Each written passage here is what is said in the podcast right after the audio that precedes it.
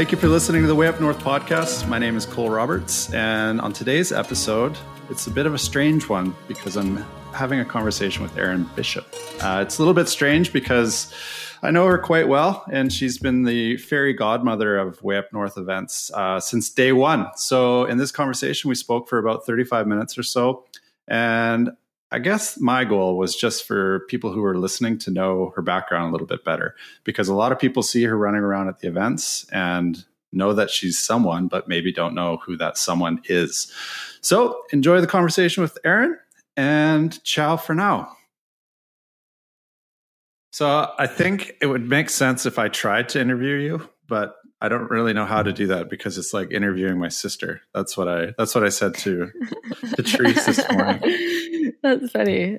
Um, it's snowing here right now. Oh, how majestic! I know. It's like it's like a true winter. Is it snowy there?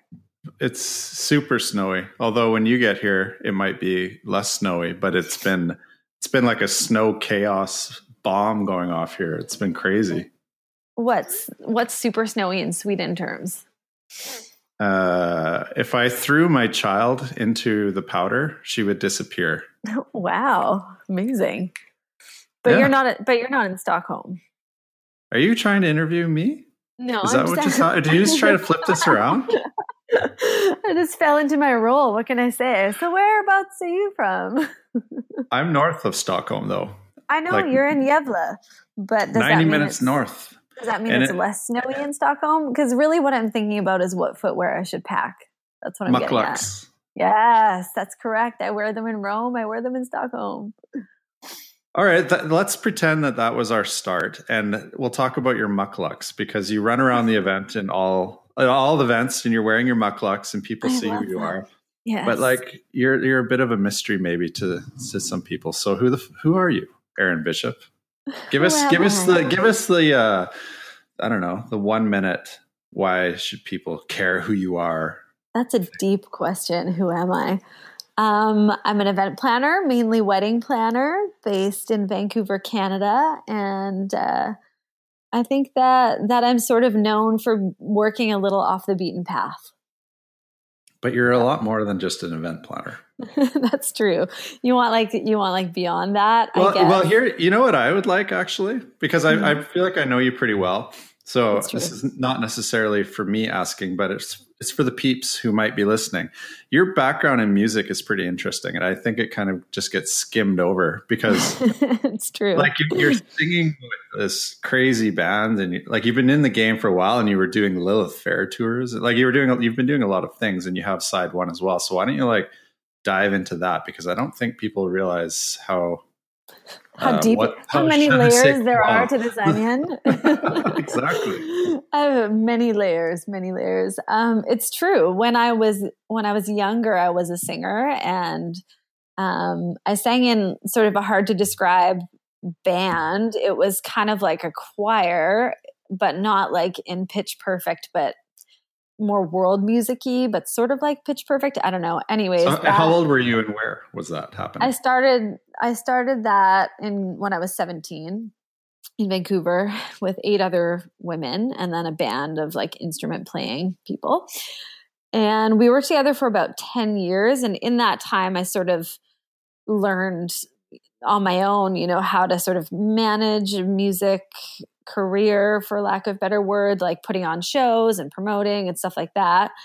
And that led me to think maybe this would be like a good job for me. And uh, I ended up going back to school a second time. The first time I was just there taking a general arts degree in philosophy. And then I went back for entertainment management. And then I ended up working for a record label. And then also that, my band got un- signed uh, to that label.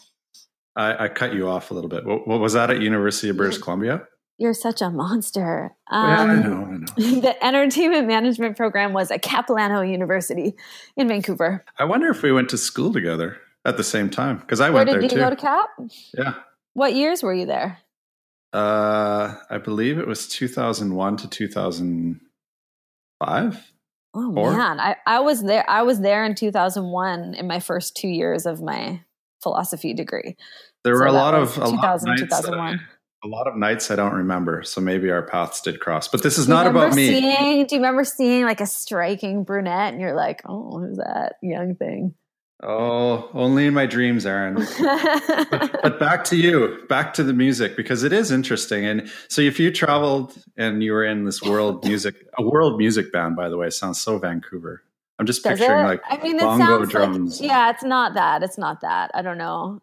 I don't know how to describe it really. It's more more like a choir than anything else, but just not a traditional like like I don't know, super uptight choir. So we'll go with choir. And were you only singing in the band at that time, or were you it, were you kind of like more than just a singer? And I, I kind of asked that because like you kind of you're like a go getter. You're super charismatic. Yeah, I mean, I don't I don't see you taking a, a I don't see you taking a backseat and just singing yeah. songs. It's true. It was I was definitely like I sang, but I also just ran the entire situation. And we called ourselves like a democracy publicly, but that's not what it was behind closed doors because I can't help myself. I have to like, I have ideas and I just had to run with them. And everyone else was just happy to not have to do work. So it was a perfect situation for a long time. so, okay, now I'm going to try and slide in some uh, who are you questions a little bit because you are very, uh, very much the go-getter and kind of like the leading voice in a room and that's that's a confident trait and all that and it I think people are kind of a product of their environment growing up a little bit. And so you come mm-hmm. out of like your teens as this kind of go-getter, charismatic leader of the pack. Like what kind of family background did you have? Were you around like an entrepreneurial dad who like I don't know. Yeah. Instilled yeah, this into definitely. your like one of the things that is like a mantra from my dad is the the phrase own the deal which just for him kind of means like never work for anyone else. Like don't be making money for other people. Make money for yourself. And he used to say own the deal. He still says it to me all the time. Although now I do own my own deal, so he doesn't have to, you know, drill it as hard, but he always used to say that when I was young, but I never, you know, it's my dad. I never really listened to him. I didn't really know what I wanted to do. Like I said, I, I was originally working for a record label and artist management company and kind of in the music world.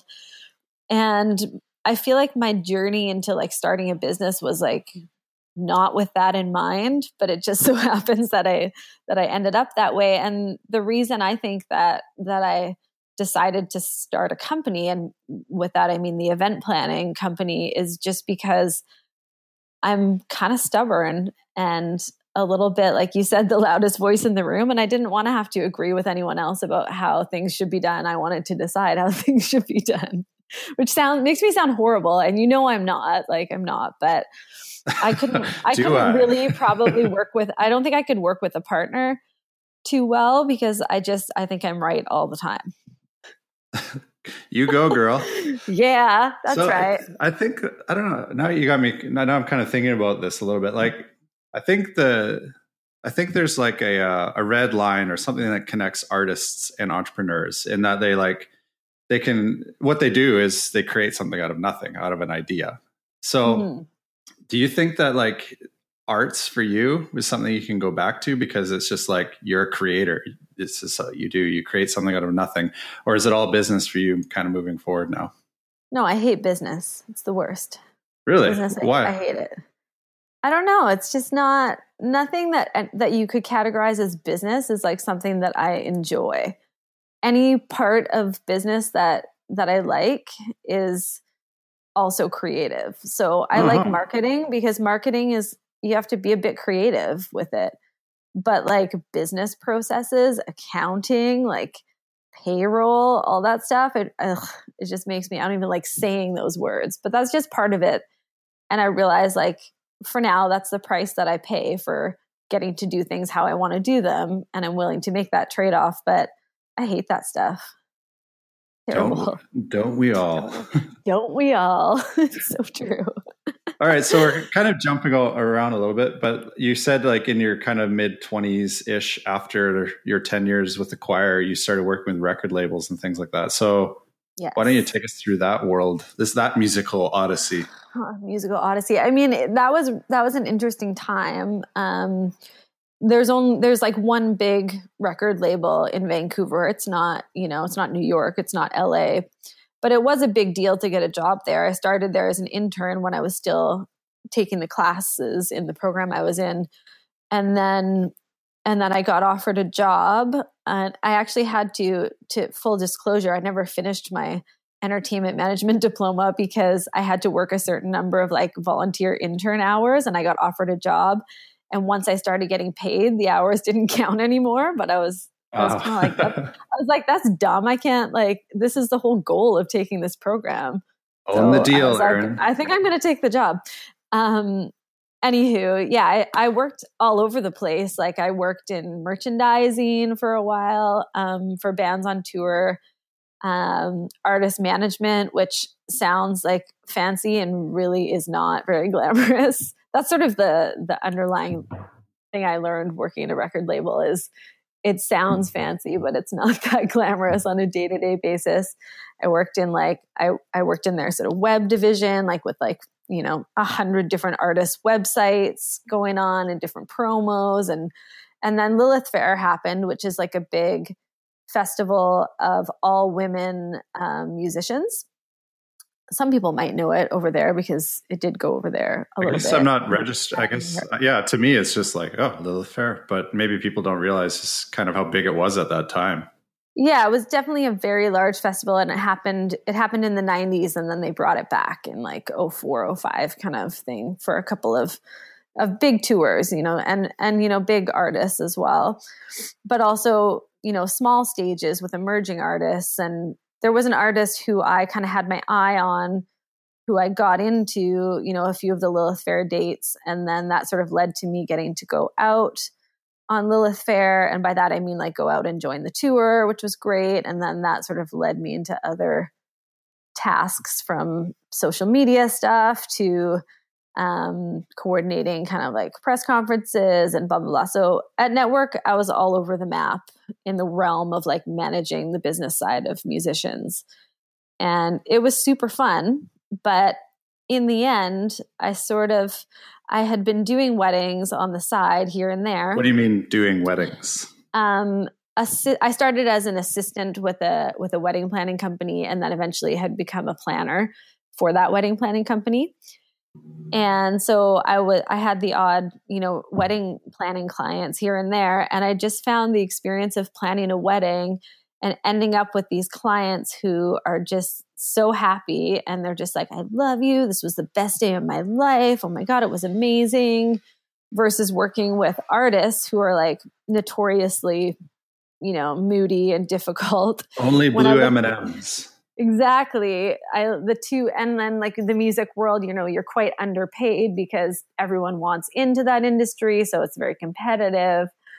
I just sort of like looked at the two things at a certain point and was like the sparkle of working in the music industry had given way to the reality of, you know, the most aggressive hours and just getting paid nothing for working a ton because it's cool and you get to go backstage at big shows. Um, so, that kind well, of wore off and, and then and then I bailed. How did you kind of like get introduced to the the weird and wonderful world of weddings? Because like I don't know. It's not something that Capilano University recommends you go into. No, and at, at that time too, that was like it was like eleven years ago now or twelve years ago.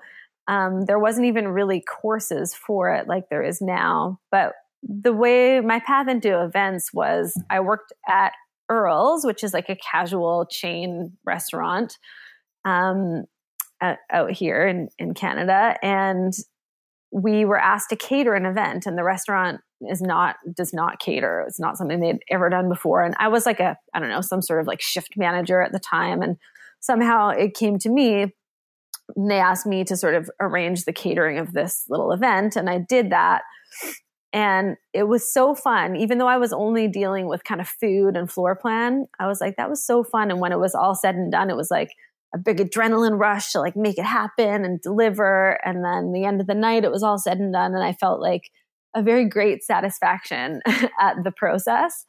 And I kind of thought to myself, maybe events is something I want to get into. So I just like cold Googled, like, how do you become a wedding planner? Like a total dad google phrase into google. And uh, and a wedding planning company like popped up like a local one. And i emailed them and asked that question and they said actually we're hiring like day of assistants for the season. Why don't you come out to an interview? And and so for the interview they asked us to show up with you know your resume whatever but also something a demonstration of your creativity i think is what it said or something something like that an example of your creativity. So i showed up with my choir and it was like in a public place it was in a coffee shop that they were having their interviews. like a video of your choir or no like the actual choir. Oh jesus so i sat down i did my interview and when they're like what did you bring for us? I think they were expecting like I don't know, some sort of visual art, I guess. And I was like, sure, hold on. And I ran outside and then I brought the girls in and then we like sang some songs. Oh my God. Were like, That's awesome. Like, You're hired. Yeah. so that was how I started working for that wedding planning company. Okay. Okay. Hooked. Here's, here's where I'm going to like kind of like poke your brain a little bit. That, sure. that example right there is kind of kind of like a perfect metaphor for what I think about with with your personality and kind of who you are like hit it home and like knock it out of the park. Even if it's like one single isolated thing you'll knock it out mm-hmm. of the mm-hmm. park. Like where does that come from how, like how does how does one hone that skill? Like where does that come from? I don't know where that skill comes from. I think like i've always been like a shock and awe kind of person. I love surprising people and that you know, even as a young child, I loved surprising people and getting a big reaction out of people. So sometimes I'm accused of like too much. Um, but I think that tendency is like innate. I don't think that's, I don't think that's in everyone. Some people mm. just, it would never occur to them to do that. You know, take that example of going to an interview and like bringing the choir rather than a video of the choir or something like that. But, uh, Fair enough. Yeah, I agree. I agree. I don't know. I just I thought, don't know if that's yeah. Thought maybe you'd have some words of wisdom for our introvert friends out there. I got nothing. If you're not born with it, then you're fucked. I'm just kidding.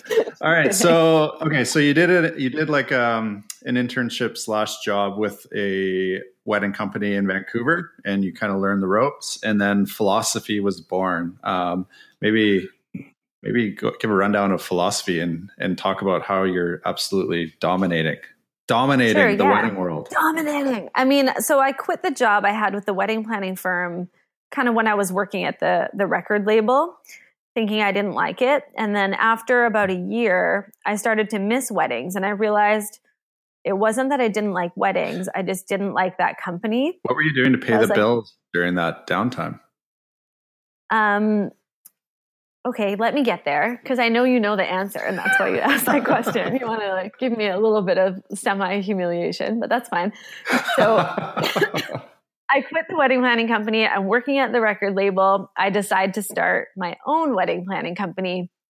But as everyone you know listening to this that works in weddings knows, you don't just start a plan a company in the wedding industry and then start getting paid like weddings happen a long time from now.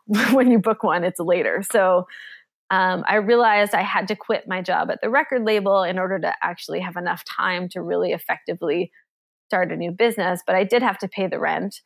And what I did, actually, I don't know if you know this whole story. The first thing I did was I became a nanny four days a week um, to two one year olds. So, two good friends who both had one year olds who were going back to work wanted to do like share a nanny. And so I was the nanny. And I lasted I think maybe 30 days of that and then was like this is not for me because I kind of thought it would be easier than it was and I thought like I would be able to put the kids down for a nap at a certain time and then like answer some emails. Like no kids do not nap when they're supposed to and they don't nap at the same time and they're exhausting. So when I got home at the end of being a nanny, I thought I would like I just died on the couch. Like I didn't have energy. So everyone out there who has kids and runs a business, like those people are like gods to me. I don't know how that happens. But what I did do is I canned that. I got out of that and then I became a dog walker instead. And I did that three days a week just to pay the rent because, you know, I had this sort of gap year of when I started booking clients until I was actually doing weddings and getting paid. So, um, yeah, I spent a year as a dog walker. And now, like eight, nine years later, I still think of that as probably one of the best times of my life. because, you know, I would go pick up a car from the dog walking company drive around, pick up five dogs from like super fancy houses in in this rich neighborhood, and then walk with them for an hour in the forest um, at Pacific Spirit Park, which is this beautiful forest um, near Vancouver, and then drop them all off. And it was just like amazing because it definitely was a job that you know when you're done, you're done, and you you can leave it there. You don't have to take any work home and it was very relaxing and chilling and like chill. And then i would get home and be like primed to to work on creating my business and dealing with my clients. So there's a we could peel the layers of the onion a little bit more. Now i understand where your feelings on babies comes from and why you paint dogs now because you can't walk them. So it all it's all it's coming true. it's all coming together. Because you do paint right? you're you're a painter yes. and you do calligraphy. What other uh what why don't you actually why don't you just talk about that a little bit I mean, I learned calligraphy sort of for a practical reason, which was I wanted to be able to like bang out some place cards if I was missing some at a wedding or if there was a misspelling or something, because calligraphy is like what, or at least was, kind of is all the rage for a day of stationery out here. So I learned that for that reason and just found it kind of fun. And then with the painting, I just went to, I took my mom to a watercolor floral workshop for Mother's Day a few a few years ago, and they send you home after with all this paper and paints. And when I got home, I didn't really want to practice like painting flowers because I, w- I was thinking, you know, I deal with flowers all day, every day. I don't want to paint flowers. And so I started painting animals just to kind of practice a little bit and kind of use up the supplies I had left. And then, of course, I painted my own dog because I'm obsessed with her. and I put a pic- that picture on Facebook, and someone else asked me to paint their dog. And it just kind of went from there. As soon as I would paint a dog, I would post a picture of it, and then a bunch of other people would want it. And then I and then I was like, maybe I can charge for this. And I started charging a little, and then I crept it up and up and up, and now I'm like obscenely expensive, but I still paint dogs. Jesus, the, the, layers of uh, Erin. The layers, the dogs, and I, and like um, I had to start a separate Instagram account for the dog paintings because there was so many. So okay, that's a good segue. I don't know if you did that on purpose, but you're slightly obsessed with Instagram. It seems like you have many accounts. I love, I love it. I love it. Okay. I mean, I'm not one of these people who has like. I think I have like nine thousand followers on Instagram on my Filosophi account. So, you know, photographers get so many followers because like everything they post is beautiful. But I do love Instagram and I have like seven different Instagram accounts.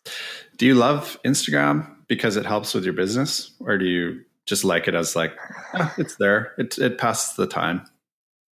I like it on so many levels. It definitely as I started to see how much it was helping my business, I started to respect it more as you know a marketing tool and not just a, a fun pastime like solitaire or something on my phone you know that i would do when i was bored because so many clients started saying you know when i asked how did you come across us they would say from instagram um, so then I started taking it a little more seriously, at least for my work account. Do you live in the hood there, or what? Sounds like the yeah. Sorry, I got some sirens. I feel like the podcast listeners are used to that because there's been okay. there's been a couple. They hear sirens and they hear my dog. Um, yeah, so I do I do think it's I do think it's essential for business. You know, in the age group of of brides and grooms, like everybody uses Instagram, so Fair it's play. it's key. But I also think it's fun. It's fun to try to like come up with an interesting post. It's made me like a better iPhone photographer. quite good now, and and it's fun to come up with an interesting caption. Fair enough. Fair enough. I don't know. You love it. It's just I do. I just I just think it's fun. I don't know. There's no other way to put it. And I don't follow any of the rules like you always are like you should just only post like like professional photos on your Filosophi Instagram, it will make all the world of difference. And I know that you're right, but I can't help it because I want to throw like a picture of my dog in and I want to post a picture of a wedding that I'm at while I'm at it. I'm too impatient to wait for the professional photos.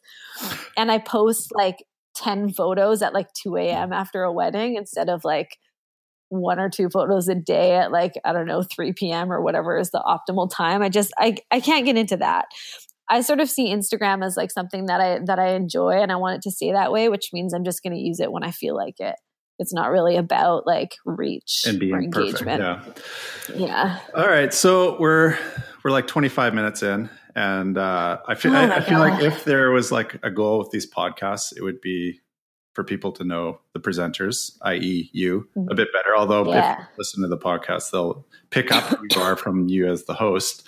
Okay, so what, but now, okay, we know who you are and we get who you are. Uh, but moving forward, like you work with a lot of photographers and artists in general, and mm-hmm. especially photographers, they they should view planners as sort of like the gateway to referrals and the gateway to longevity and and in terms of networking planners and photographers should you know should work together not not against one another or on different teams so yes. in your experience and uh, speaking to up and coming photographers out there who want to like have a quick rise what what do you recommend they do to proactively develop that relationship with planners so that they can move themselves forward. And you can have that, you can answer that in one minute. Yeah, I mean, I'm going to answer that totally in my talk. I know, I know, thing, I know. So it's a segue. Below it. I think that the key, the key is to to realize that um, planners are on the same team as you, and they're really hard to romance because there's so fucking many of you, and by you I mean photographers.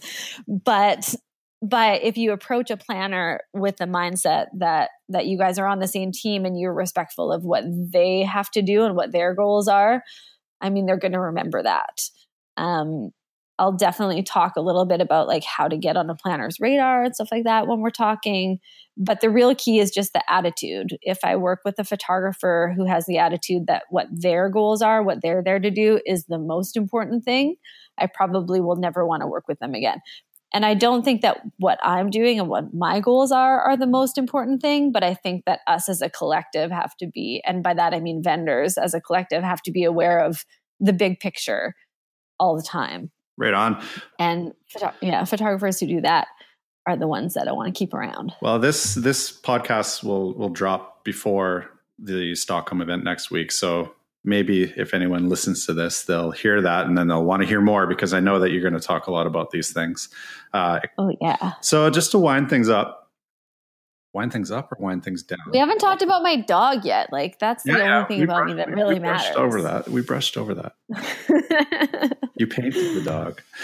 Okay, so you. I did, I did paint the dog. The last thing, the, okay, you can go. You can like tie this into your dog if if you can, but I'll find a way. What I wanted to ask you is, you've been to every event way up north yes. event um, behind the scenes and you know you've you've experienced it all. What's the one memory that you have from all the events that maybe people don't know about that's kind of stuck with you as the highlight for yourself personally maybe? Oh that's a really interesting question. I mean the way that i experience way up north is so different from everybody else because they're sitting there watching and i'm usually in the hall outside just like working on the next bit. But i think that i think that for me it's been super special to be in the hallway you know back backstage for lack of a better term and seeing the transition in the presenters between before they go on. Some of them are super stoic and focused. Others are just freaking right the fuck out because they're nervous and then watching them walk off and come back to the space where I'm waiting for them and they're just elated. I think that there's something about sharing your knowledge in whatever way whether it's a really practical talk or it's a really inspirational talk that really like feeds the souls of people and so i've liked seeing there's there's specific people for sure but there's been so many i like seeing what speaking to a room full of interested people does for a human you know it's really it's a really fulfilling thing for people for the speakers And that's sort of an interesting thing to observe in the back.